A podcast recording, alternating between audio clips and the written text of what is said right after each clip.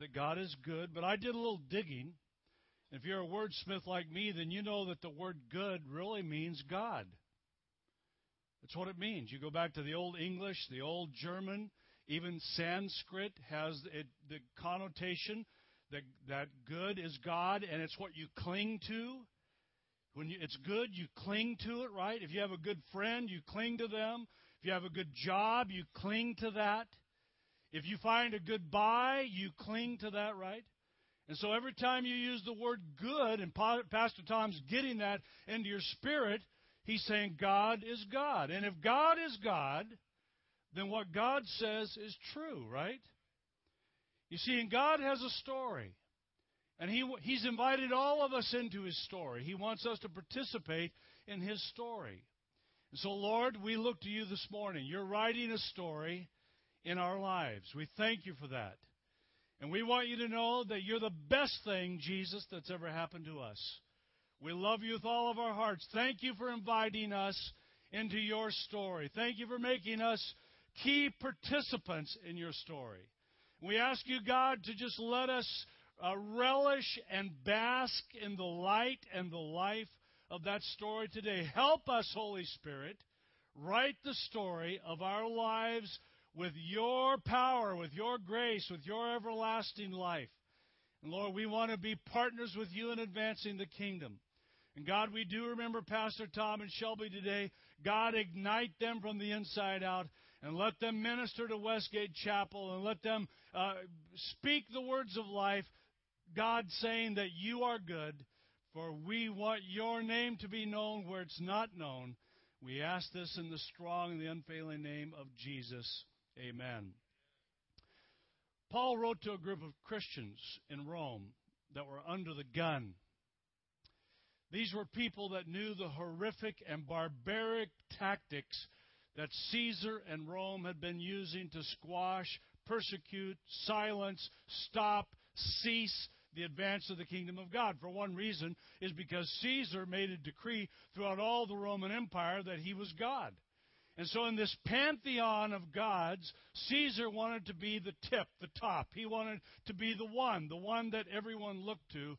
But the kingdom of God just continued to burgeon and burst and flow and increase wherever Christians went.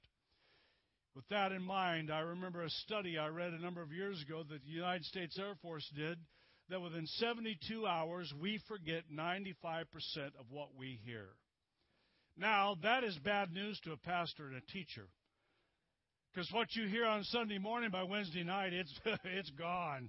That baby has disappeared. But see, God tells us that we're not just observers in His story, we are participants in the storyline.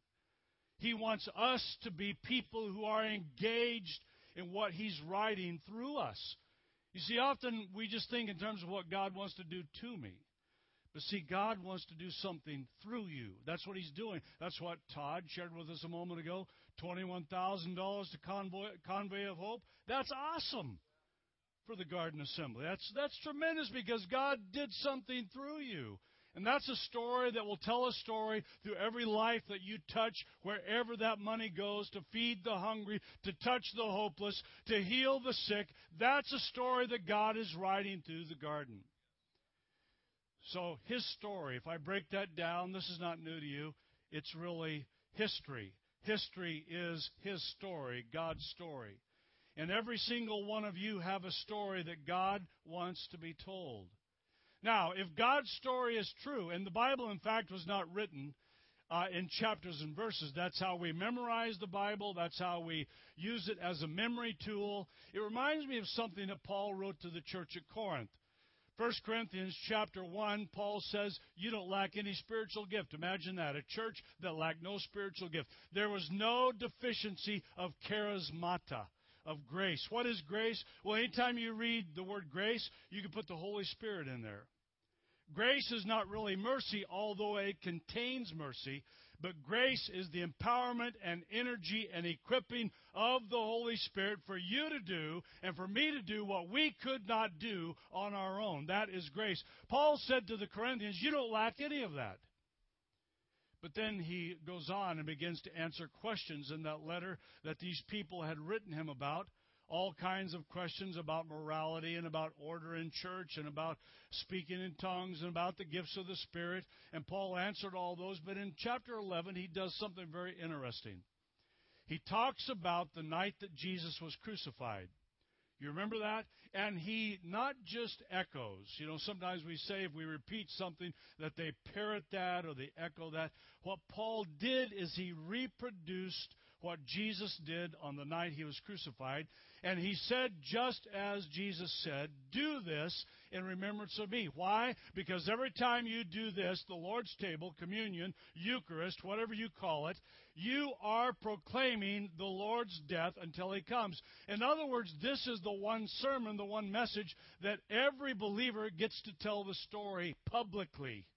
You are proclaiming the Lord's death until he comes. But he uses the word remembrance. Jesus said in John 13, Do this in remembrance of me. So Paul, he reproduced that. And that's exactly what that word means.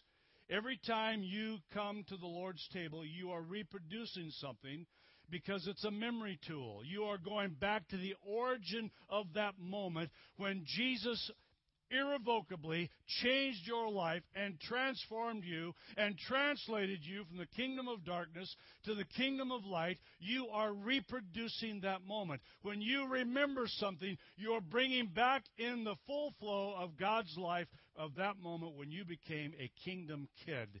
And that's a marvelous thing. That should cause that little guy or that little gal inside you to do cartwheels right there.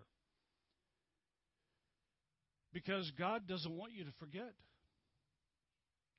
He doesn't want you to lose what has been planted in you. He doesn't want the fowl of the air and the spirit. He doesn't want the thorns, the cares of this life to choke out what He's given you. So let me ask you a question. I need your help here. How many of you can quote in some fashion or form the Lord's Prayer, whether it's Old Elizabethan English or hold your hands up high. Let me see them. That's more than last night. That's good. We're raising the quotient here. All right.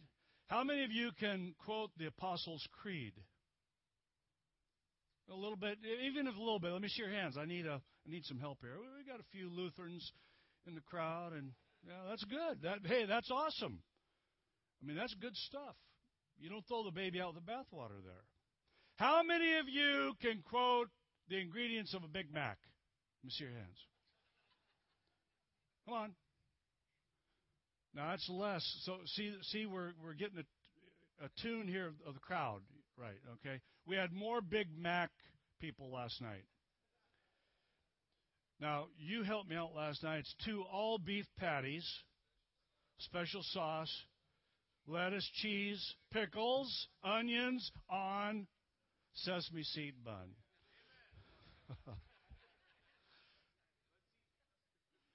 now, the point is, we can reproduce and remember things. We can memorize. I've had people tell me, "Well, I can't memorize the Bible. Every time I open the Bible, I fall asleep." Or the phone rings, or you know something like that happens. But we can remember. I mean, let's let's do this. Let me tell you a story about a man named Jed. You know that? And then one day he was shooting at some food, and up through the ground came a bubbling, come on, help me, crude oil, that is, black gold, Texas tea. Well, the first thing you know, Jed's a millionaire. The kinfolk said, Move, hey, move away from there. Go to California. There's a place you ought to be. So they loaded up the truck and they moved. That show was on for four years in the late 60s, and you all know it. but it's a story. And the Bible was told in storyline. It's God's story. It's marvelous. And you know, teachers and preachers and churches usually have a model of how to communicate the story, and every church has a philosophy. And you have, if you don't know this, I mean, this is a very extraordinary, unique, and I'm not just saying because I, I love Pastor Tom and Shelby, I love the leadership here in this church, care about, pray for Nancy I pray for you often, if not every day. And, and, and we believe what God's doing, but this is a unique thing God is doing here.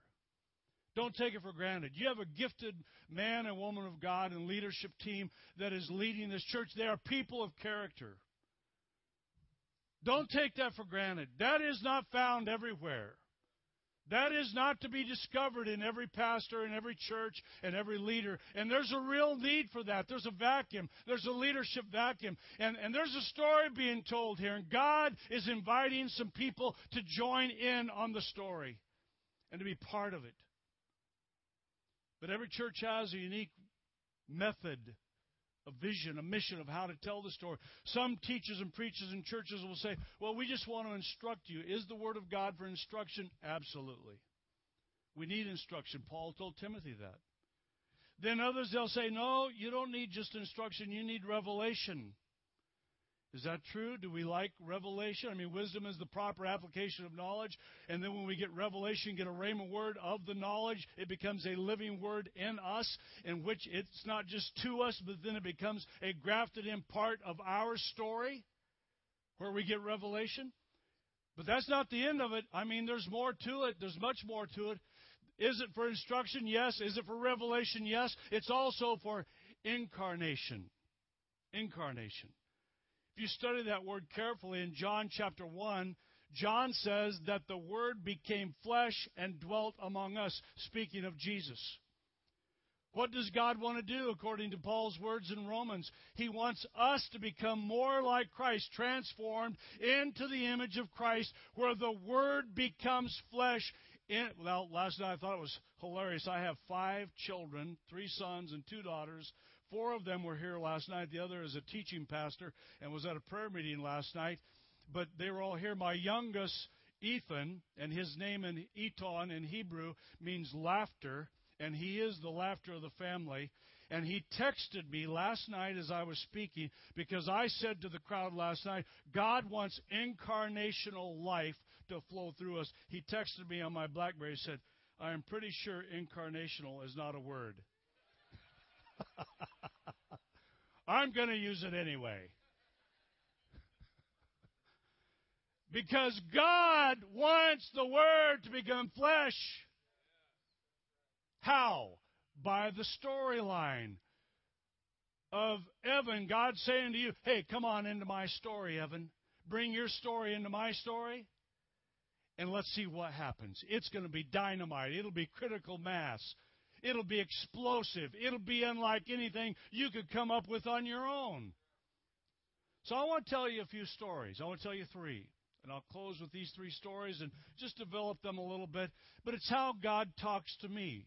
You see, the issue is not is God talking. I have I've had people also tell me, "Well, I just never hear the Lord talk." Well, the problem is not is God speaking. The problem is are we listening? God is always talking. I remember back in uh, uh, the late 60s when when Nietzsche's philosophy was so popular. God is dead. You know, it reminds me of a bumper sticker that popped up in Southern California uh, after that says Nietzsche is dead. Sign God. God is dead. So all the reporters, all the news uh, people, they wanted to know about this. So they went to Billy's, Billy Graham's house. They were out waiting outside the yard, and they waited for him to come out. And they said, Dr. Graham, we, we have heard recently has become very popular God is dead. Is that true? Billy Graham said, That's absolutely not true. I just spoke to him 30 minutes ago. The question is do you have your radar up? Are you listening? Are you dialed in to what God is saying to you? So God speaks to me in weird ways. I don't know about you, but I have a, a running partner. He's an uh, a Scottish bred border collie, full blood. He's uh, red-headed and green-eyed. His name is Eli. Now you see that look in his eye. Actually, his full name is Eli Sackett. If you're a Sackett fan, well, there there's a Sackett. Eli Sackett runs with me, and and you know we've had all kinds of experiences in the mountains, and that's where we spend most of our time. I'll tell you three stories that that really how God spoke to me and how He speaks to me on a regular basis, not just through the dog, but in life, in my story. And the reason I'm telling you this is because God wants your story told. And He's going to speak to you in unique ways through the Word and through the storyline of your life that all need to be congruent, flowing together, emerging in a powerful force that displays and expresses His truth and grace unlike anybody else's. You are not an amoebic blob with no origin and no destiny. I don't care what Discovery Channel or National Geographic or the science elite tells you, you were designed by God with a very express purpose and destiny and plan, and it's all related to God's story in your life. One day, Eli and I were we were running along a beautiful single track trail. Now, I know that sounds like an oxymoron to some people. But we came up over this ridge, a rocky bench. There was hemlock and cedar. It was very stunning. It was breathtaking. It was one of those moments where I just wanted to bottle it. I came up over the ridge and I, I ran up Eli right by my left leg, and I looked up, and here is a man on the left side of the trail and a woman on on this side of the trail, both with their pants down to their ankles. They were going to the bathroom. So if you put yourself in that position, what would you do? Well, that's what most people would do. They'd turn around. But I looked at Eli and I said, What are we going to do?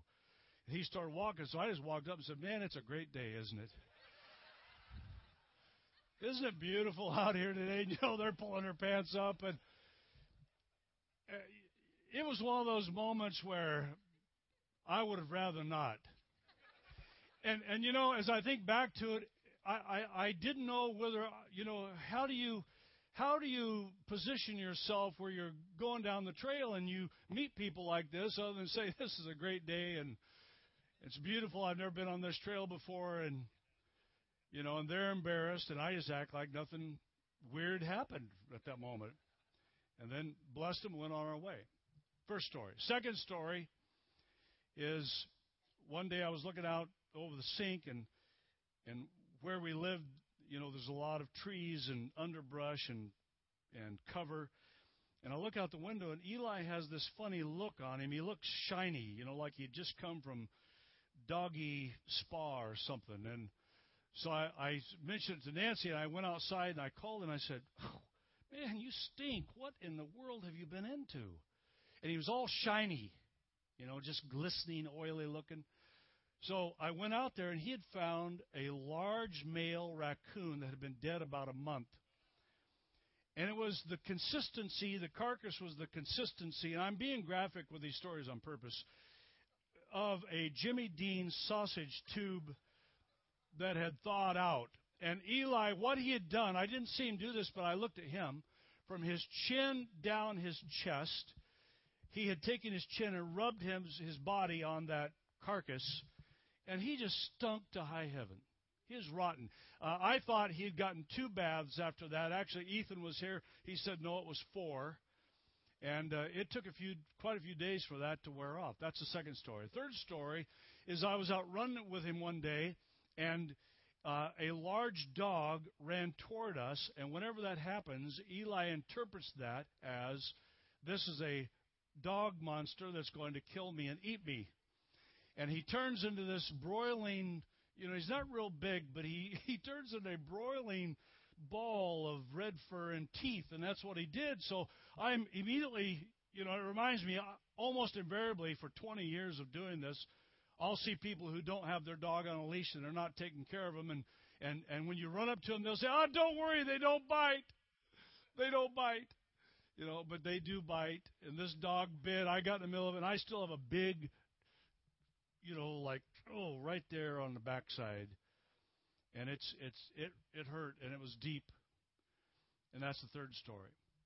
So, what did God say to me from those three stories? I'm talking about you telling your story in a way where God speaks to you and you get it and it's true and you don't forget it.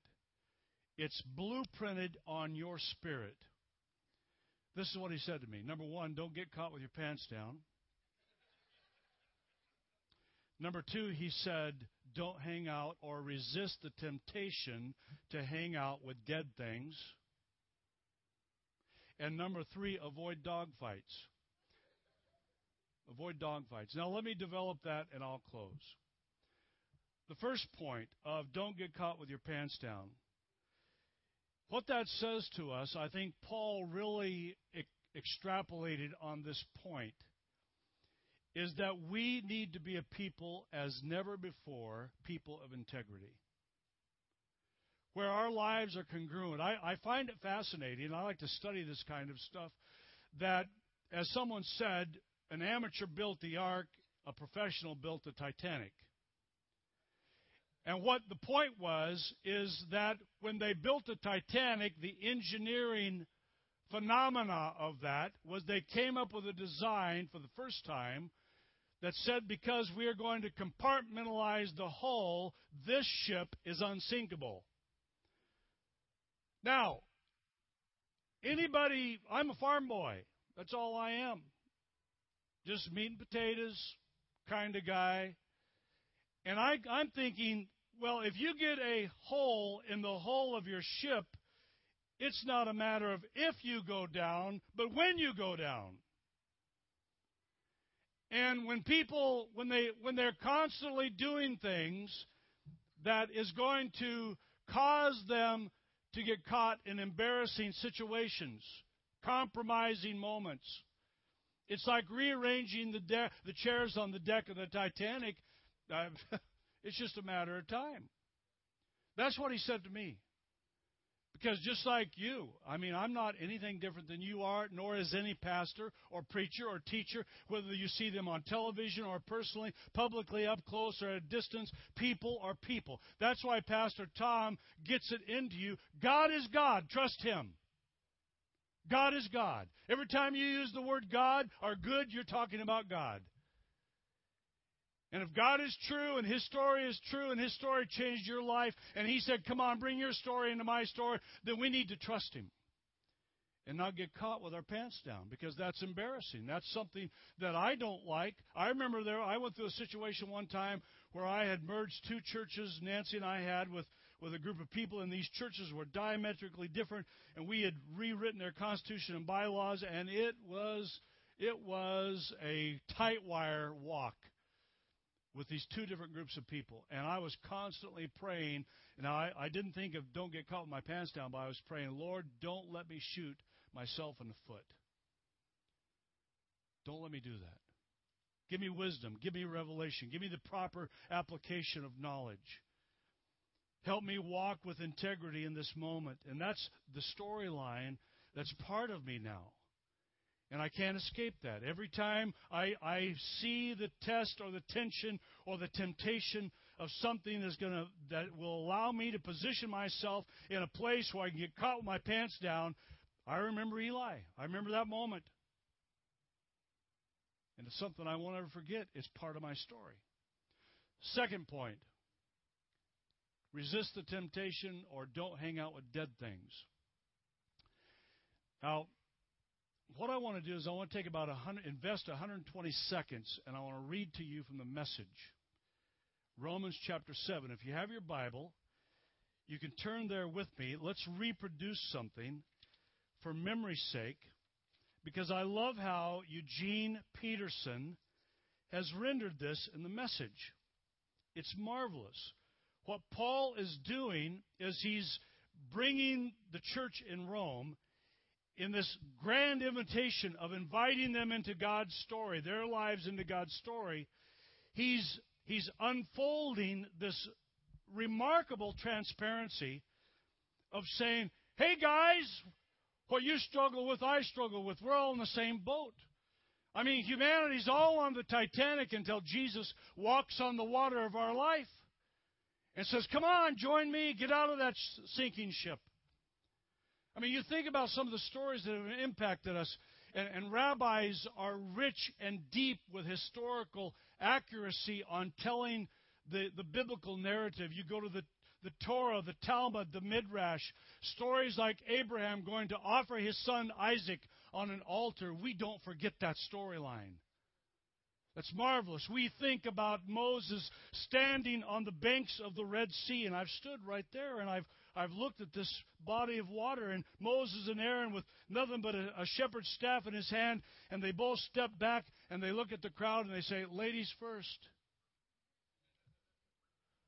We don't forget that. We don't forget the storyline, the narrative of God calling an unwilling prophet, a bigot prophet, Jonah, to a people he loathed and detested, the Ninevites. And how, after three days in his own personal prayer closet, in the shape of a fish, God deposits him on the banks of the sea, and he preaches for three days to Nineveh, and they, from the greatest to the least, a very wicked city repents. We don't forget that. We don't forget a small boy with his lunch that Jesus says, give that to me. I can handle this. And his followers going, Whoa. And on the heels of that, he walks on water, and they go, Whoa. We don't forget that. And Paul doesn't want these people to forget that there's a true story that is being unfolded in their lives every moment. And that's true of every single one of us, every believer globally. God's doing something remarkable. Now, let me read this to you. This is from the message, chapter 7, Romans. Paul being very transparent. But I need something more. For if I know the law but still can't keep it, and if the power of sin within me keeps sabotaging my best intentions, I obviously need help. I realize I don't have what it takes. I can will it, but I can't do it.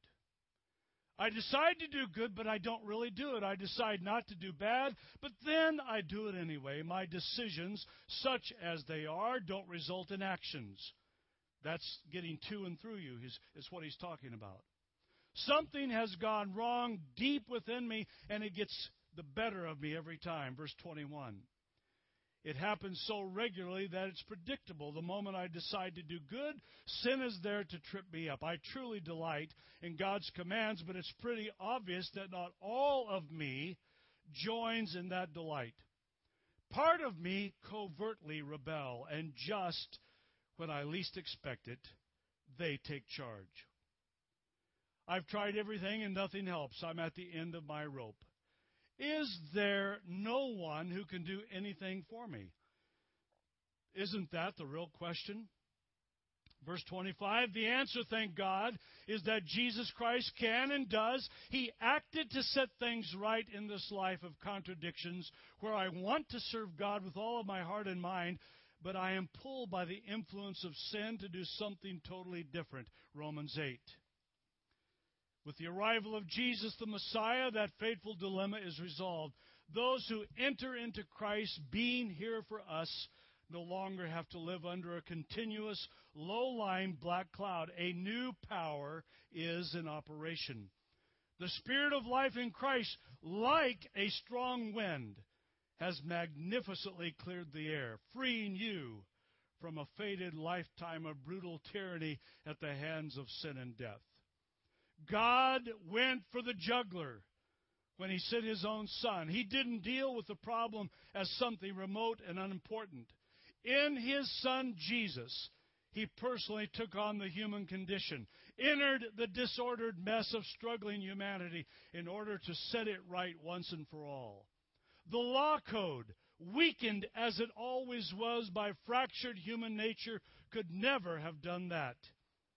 The law always ended up being used as a band aid on sin instead of a deep healing of it. And now, what the law code asked for, but we couldn't deliver, listen now, but we couldn't deliver, is accomplished as we, instead of redoubling our own efforts, simply embrace what the Spirit is doing in us. I would say that another way simply embrace God's story in and through me. Verse 5 those who think they can do it on their own end up obsessed with measuring their own moral muscle, but never get around to exercising it in real life. Those who trust God's action in them find that God's Spirit is in them, living and breathing God. Obsession with self in these matters is as a dead end attention to God leads us out into the open, into a spacious, free life. Focusing on the self is the opposite of focusing on God. Anyone who completely absorbed in self ignores God ends up thinking more about self than God. That person ignores that person ignores who God is and what he is doing. And God isn't pleased at being ignored. Verse 9. But if God himself has taken up residence in your life, you can hardly be thinking more of yourself than of him. Anyone, of course, who has not welcomed this invisible but clearly present God, the Spirit of Christ, won't know what we're talking about. But for you who welcome him, in whom he dwells, even though you still experience all the limitations of sin, you yourself experience life on God's terms. Now read this with me. Let's fill the room with God's Word. It stands to reason, doesn't it? Let's start over. It stands to reason, doesn't it, that if the alive and present God who raised Jesus from the dead moves into your life, He'll do the same thing in you that He did in Jesus, bringing you alive to Himself. When God lives and breathes in you, He goes on to say, and He does, as surely as He did in Jesus, you are delivered from that dead life. With this Spirit living in you, your body will be as alive as Christ. Somebody say hallelujah.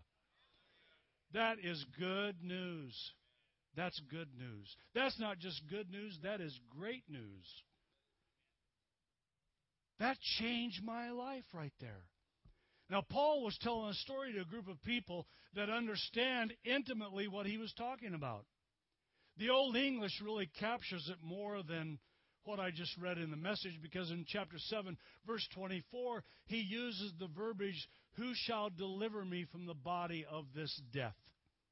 Now, the Romans had really perfected the art of, of uh, sadistic, um, cruel, barbaric, unusual, heinous suffering and ultimately death. They were masters at pain. They knew what it meant to torture. In fact, they took some of the tactics that they learned from other cultures like the Persians and they would perfect it even more. The Appian Way, the Roman Empire extending all over the known world at that time, the Appian Way was lined with thousands upon thousands of crucified people on the right and the left. The courtyards of the elite of Rome, the polished rhetoric, the politicians, the scientists and mathematicians would gather as Caesar would take believers and light them as human candles on stakes to light their tea parties and wine and food gatherings. And so Paul chose a verbiage or phrase that these Christians who lived under far more severe circumstances and storylines than we yet know to get their attention, to give the graphic whole body context of what God had unequivocally done for them, inviting them into His story and saying, I want your story to be told through the redemptive storyline. The Persians had taken men, and the Romans perfected it, or the condemned. I don't know if they did this to women, but I know they did it to men, according to history. They would take a dead corpse, and they would take the condemned person, and as they held them in place, they would tie the dead corpse to their back, arm upon arm, neck upon neck, chest and waist upon chest and waist, and leg and foot upon leg and foot. And the condemned was sentenced to carry that dead corpse around until it literally corrupted and dissolved upon them, killing them in one of the most barbaric forms of capital punishment that you could ever describe or imagine. CSI couldn't touch this. And Paul uses this graphic contrast by saying, Who can deliver me from the body of this death? And this is a rabbi, schooled at the feet of Gamaliel, the elite of the elite of the, the religious caste of that day, understood the Torah, understood the rabbinical teachings, understood the depths and the gravity of God's working in and through Israel throughout time and eternity. And yet you see him saying to the Romans and to us, I'm dragging this dead thing around and I try with all my might to usher some ounce of religious energy to cut this thing off of me, but the Torah can't do it. The law of Moses can't do it. Who can deliver me? And then he steps in the wind of God's Spirit in Romans 8 and said, For what the law could not do, God did by sending his own Son in sinful flesh. And he came in with the sword of the Spirit. And Marty, he cut that baby off, and I'm free indeed. I'm free indeed. Jesus did what no one else could do. He stepped into the story, and he's my hero. He is my hero. How did I get all that out of Eli? Resist hanging out with dead things. Every day. And I'm not going to give you a list, but we have decisions to make, don't we? Third and final, avoid dogfights. Now, the verse I chose in Proverbs 16:28, let's just read it out loud together. Troublemakers start fights. Gossips break up friendships. That's practical, plain, simple. And that's the beauty. I, you know, I, I really appreciate the fellowship that Pastor and Tom and I have, and I think that's the beauty of of what you're getting here at the garden is you don't get sensationalism. God's story, in fact, is not sensational, but it's supernatural. It's simple. It's it's applied personally and intimately to our lives. And we know that what really what that means. But when I got into that dogfight, here's my point. I'm going to take it a little di- different direction than what you may think I'm going to say we obviously know that we don't want to do that. We don't want to become a victim of that. We don't want to be guilty of that. But that's not the point. I think there is a, a deeper issue here that we don't want to miss. Because when I took off with Eli that day, I had a trail to run, I had a place to go, I had a finish I wanted to experience, I had some scenery that I wanted to enjoy. I, I was looking forward to it. And when that dogfight happened, guess what? It distracted me. And that's what I'm talking about. This is the story I want to tell is avoid the distractions. Keep the main thing the main thing. I know when Nancy and I went to Japan as missionaries, we took our children there. We moved into a very old traditional Buddhist neighborhood in Sokacho. There was virtually no English anywhere in those days. It was a very difficult assignment. The cost of living was prohibitive. I went to language school every day, learning to read, write, and speak Japanese, and on top of that, I was convinced God was punishing me. I mean, Japanese, and, and Nancy, I love Japanese people. We've got dear friends to this day from our time there. We enjoy Japanese food. But I'm telling you, the Japanese language and the Japanese alphabets are tough. And when I went to language study every day near Yokohama Eki, Eki is a train station where tens of thousands of people commute and change trains and and went into that environment every day where 15 nations were in my class.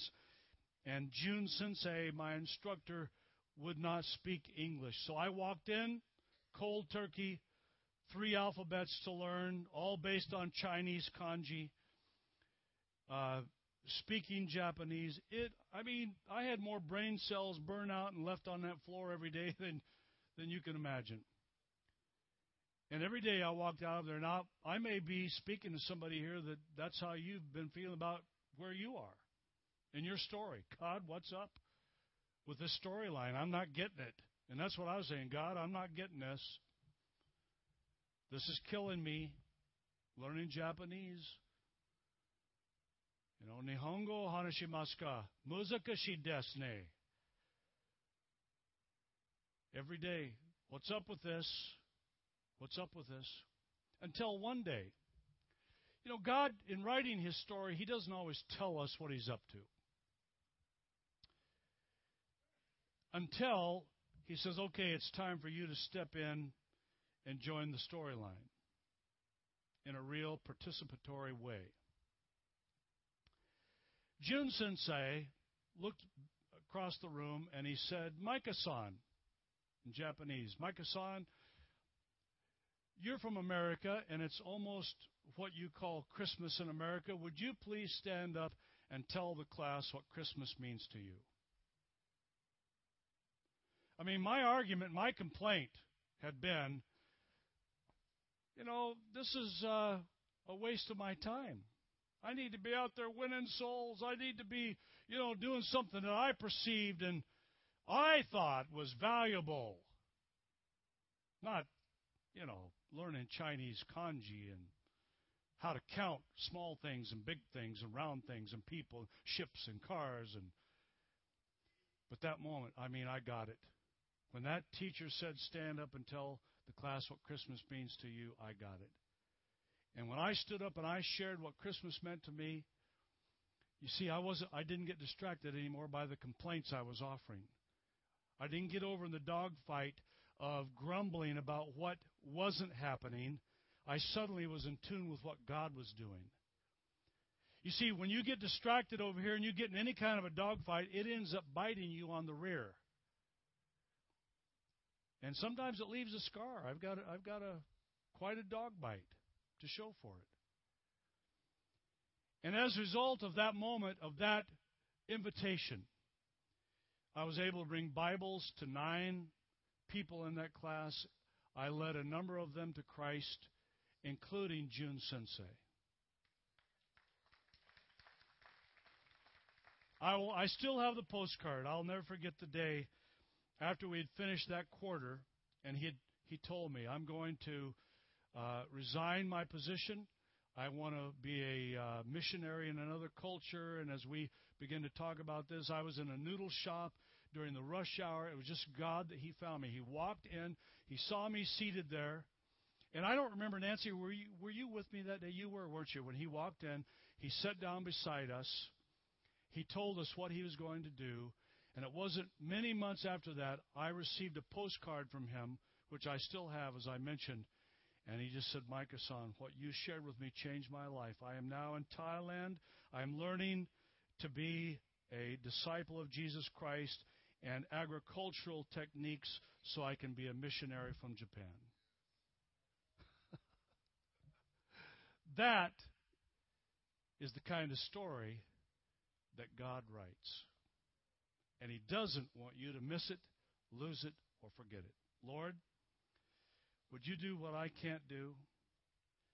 Holy Spirit, would you take the true story of Jesus Christ, the Messiah, the Son of the living God, the Alpha and the Omega, our beginning and our end, and the dash in between, everything it represents.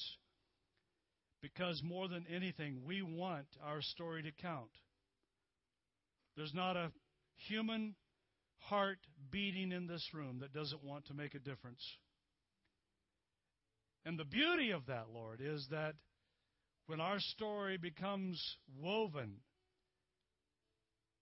into the tapestry and the beauty and the remarkable and marvelous extravagance of your story. It doesn't compare. It's unlike anything this world has ever seen. In fact, it is. So, Holy Spirit, touch every heart with your tender touch. Heal every sickness, drive out every disease, bring every person that is lost in any way into the fullness of your grace and story that they will discover their true selves. And I give you thanks for that in Jesus' name. I would just love to pray for anyone here this morning that needs prayer for any